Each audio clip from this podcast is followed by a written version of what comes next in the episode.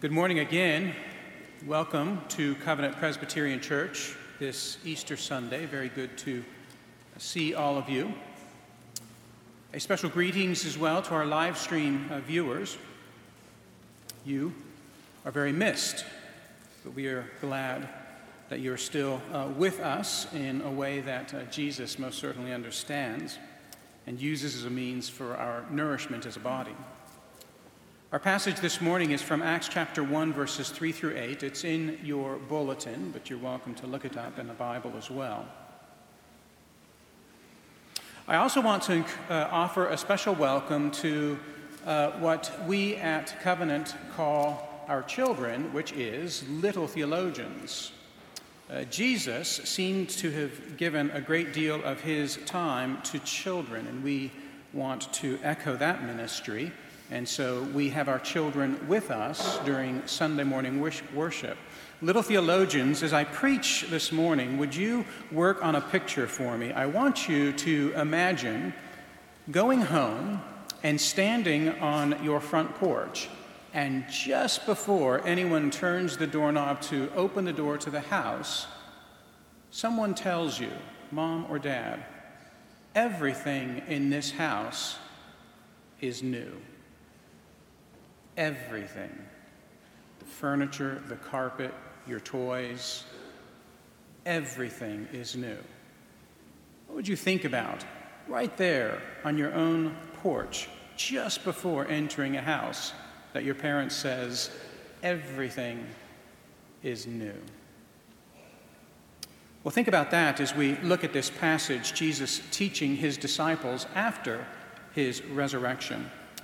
Our passage is again from Acts chapter one, beginning at verse three. Would you please join with me in prayer?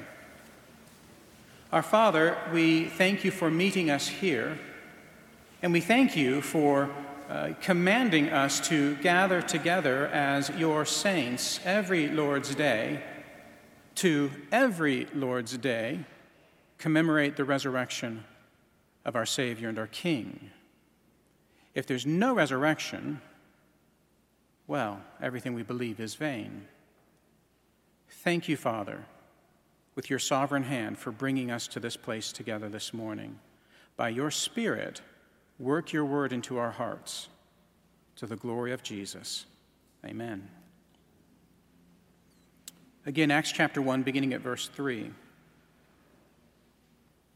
He presented himself alive to them after his suffering by many proofs, appearing to them during forty days and speaking about the kingdom of God. And while staying with them, he ordered them not to depart from Jerusalem, but to wait for the promise of the Father, which he said, "You heard from me, for John baptized with water, but you will be baptized with the Holy Spirit not many days from now."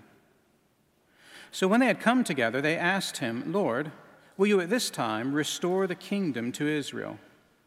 He said to them, "It is not for you to know times or seasons that the Father has fixed by his own authority, but you will receive power when the Holy Spirit has come upon you, and you will be my witnesses in Jerusalem and in all Judea and Samaria and to the end of the earth."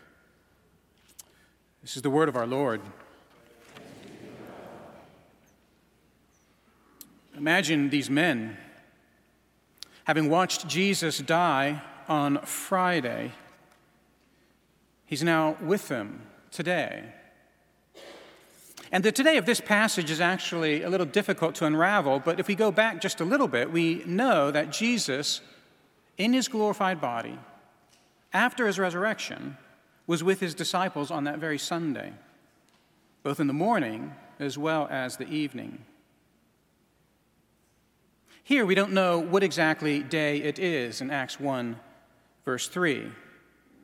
But just imagine what's happening in the minds of the disciples. Jesus is with them. It's as clear as uh, it was before he was dead. Jesus is with them right now. And he's teaching them. And he's offering, offering them incredible reassurances that everything that you have heard is true. He is risen. And not only is he offering them an incredible reassurance that everything that he's ever taught them is true, so too is he offering them the profoundest of expectations.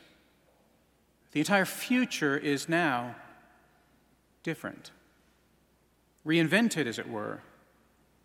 And that's what Jesus is doing, reassurance plus expectation of what's next. And the reassurance is that Jesus is who he said he was.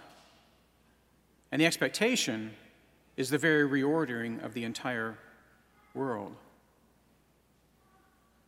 That's what the disciples are experiencing these forty days.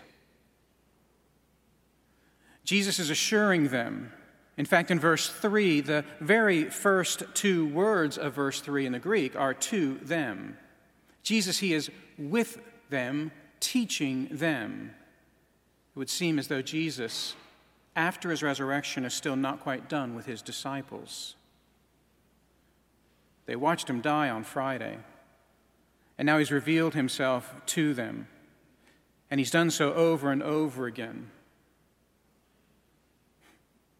What do you think Jesus is doing? We have this wonderful picture in uh, Paul uh, in First Corinthians uh, where Paul says that Jesus first appeared to Peter and then the twelve, and then Jesus appeared to more than five hundred people at one time, many of whom are alive now, says Paul. That would be twenty-five years after the resurrection. What do you think Jesus is doing, teaching so many people? What do you think he's doing here, teaching these disciples of his? It's Easter Sunday, and I think one thing that we tend to forget is that uh, Easter is not just a single-day event, as if Jesus, he appeared but once, and he appeared but to those closest friends. It's a forty-day period, a long period of time. And Jesus, he appeared to many people. Let's not try and push Easter Sunday into a tiny little compartment.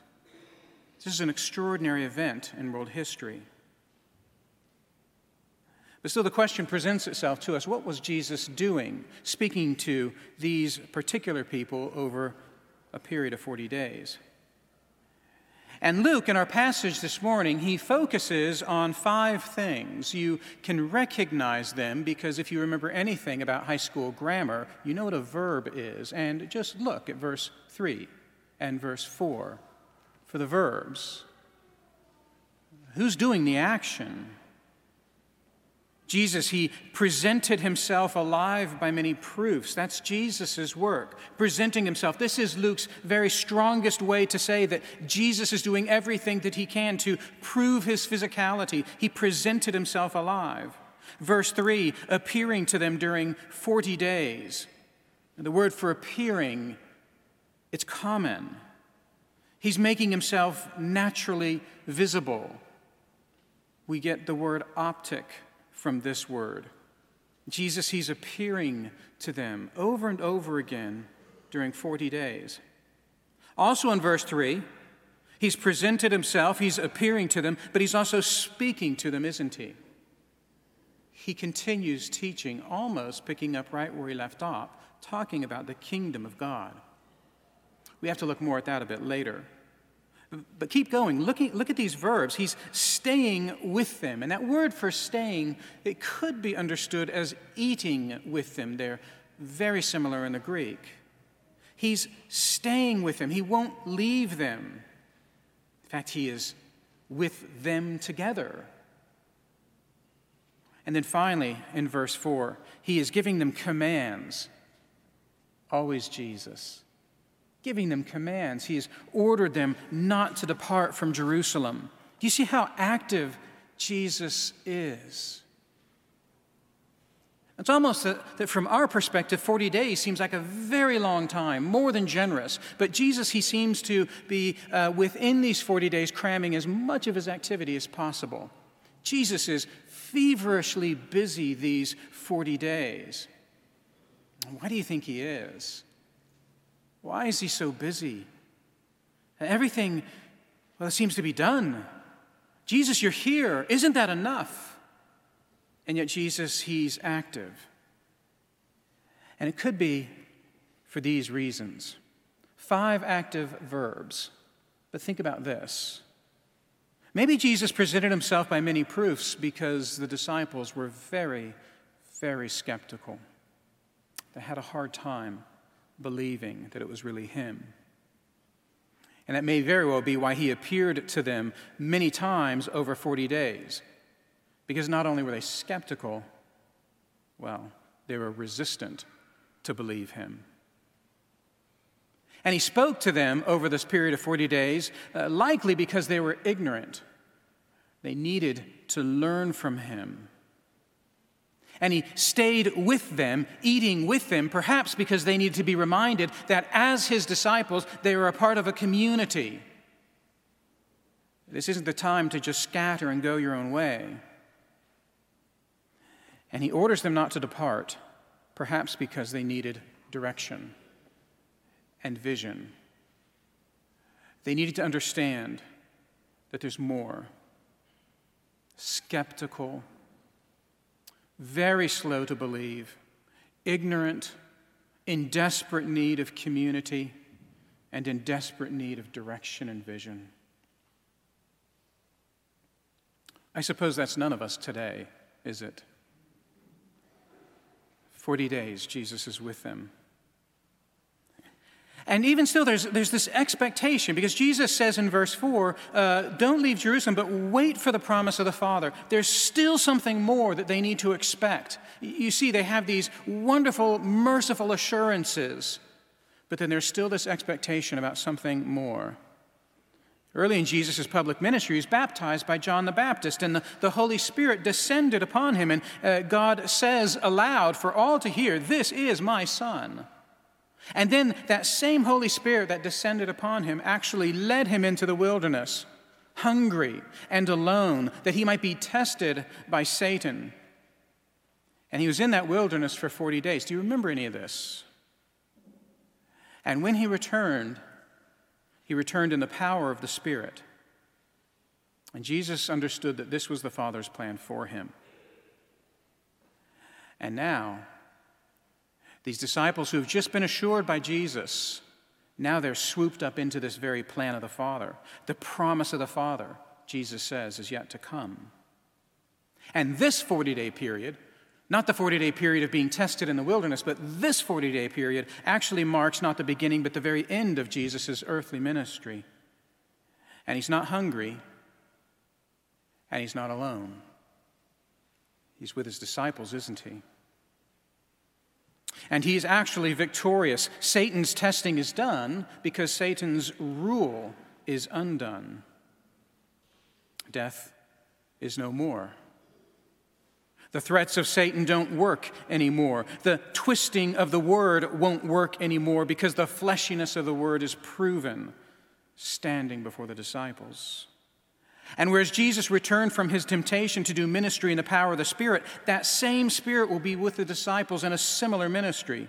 Jesus, he preached about the nearness of the kingdom of God, that God has come close, and he secured the benefits of the Father's kingdom with his very own blood. And the world of the disciples is about to get very, very different, because now they will be empowered by the Spirit to go and do something similar to what Jesus did, to preach that the kingdom of God is here. Their hands on the doorknob, as it were.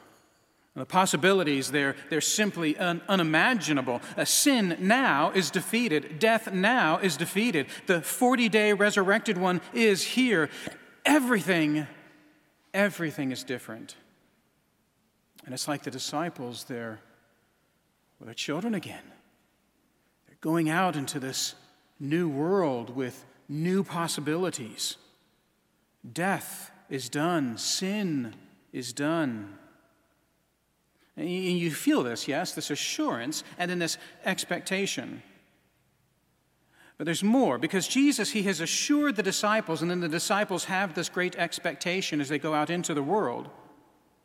But Jesus' greater intent is not merely to assure the disciples, but to assure the world, because he's going to send these very individuals to the end of the earth. And the last words of verse eight of our passage are, to the end of the earth. You see, the disciples are being taught by Jesus, and those forty days, they seem to be coming to an end. The, the disciples, they, they don't know that it's just forty days, but in verse six, when, the, when they have come together, it, it must feel like them to, well, the day. And what have the disciples learned over these forty days with Jesus? What have they learned before they come to verse six, when uh, verse six feels as though this is the day of his ascension? Well, what would you learn? You're skeptical, slow to believe, and ignorant, a leaver of community, and someone who wanders aimlessly. What would you learn? The disciples seem to have not learned much. What's on their minds, it would seem, in verse six, is the kingdom of Israel. What's on their minds is the restoration of an earthly kingdom. What's on their minds is the uh, punishment of the kingdom that has done them harm. Rome, the religious authorities, they want them done. You know, and their question, is this the time where you will restore the kingdom to Israel? Uh, Calvin says that there are as many errors in that question as there are words in that question. But this is very much the way humans are. We have an enormous ability to make, for, make ourselves the center of our own world. And we spend our entire lives filling our own world with our own decoration, our own ornamentation, our own vision. It seems as though we are not too different than these disciples. You know, the promises of God are slippery in this respect. The promises of God, they're unexpected because they tend not to be the promises we make ourselves. We make ourselves promises all the time. If I do this, I'll be fulfilled. If I do this, I'll be happy. But God's promises to someone like that, they're slippery. They're unexpected. In fact, they're well beyond our own imagination. And so when Jesus says, it's not for you to know times or seasons that the Father is fixed in his own authority, he's telling them, set your plans aside. They're not as beautiful. He says, but there is a plan that you need to know, and the plan is this, that the power of the Spirit that was upon me will be upon you. And that purpose is the purpose of God, not your purpose. The Holy Spirit is not coming upon you so that you might have all of your own wildest dreams come true, that the entire world will be made in your image and that you'd be the center of it. The power is the Spirit's power, and the power of the Spirit is to bring about the purpose of God, not to restore the kingdom to Israel, and certainly not restore your dreams into reality, but to restore God's own children to God. And here it is again. There's this assurance that comes from Jesus, reminding them of the truth of the gospel. But there's this great expectation. And I want you to transpose in your mind the expectation of these disciples to right here today. The disciples are promised that they will become witnesses of Jesus. All of the actions of Jesus over these forty days are to tell them that they are to have but one action in life, and that is to set self aside, to divert attention from themselves and their dreams and their sense of kingdom building, to do this one thing, and that's to be a witness to Jesus. Tell everyone. Local fishermen who are sent from Galilee to Jerusalem, to Judea, to Samaria, to the very ends of the earth, they're given but one job. Isn't that remarkable? Forty days, Jesus is feverishly busy, and he tells them at the end of those forty days, you have one job. Tell people about me. Tell people that I'm alive. Tell people that I've defeated death. And tell people in such a way that they know that this is your own personal testimony You are, I am, after all, a witness to a work that was done that I could not do. You know, the word for witness is a word for martyr. That's your one job. And what's the expectation, Christian? There's always an expectation. The expectation of the disciples that something was going to happen after that forty-day period, that the Holy Spirit was going to come and that something would happen. But there was another expectation, an expectation that they would go out into the world and they'd tell people about Jesus. And you know what that expectation was? That people would believe. Your one job as a Christian is to testify to the work of someone else. And your great expectation is that one or two or many of those someone else's will hear your testimony of Jesus Christ and believe. I think right now how many expectations are flowing in your head. If you're here as a Christian, that's a question for you. How many expectations swirling in your head and swirling in your heart? But your one job is to testify to Jesus. But that expectation that someone might hear and believe and know for sure that death is dead, that sin is dead, and that the restoration has begun. Welcome to Covenant this morning, Easter Sunday. Would you join me in prayer? Father, your believers love you, but they and we ask that you would strengthen us in the work of Jesus Christ, that our expectation would be that when we go out into the world and show not ourselves but him, others would believe. We thank you in his name. Amen.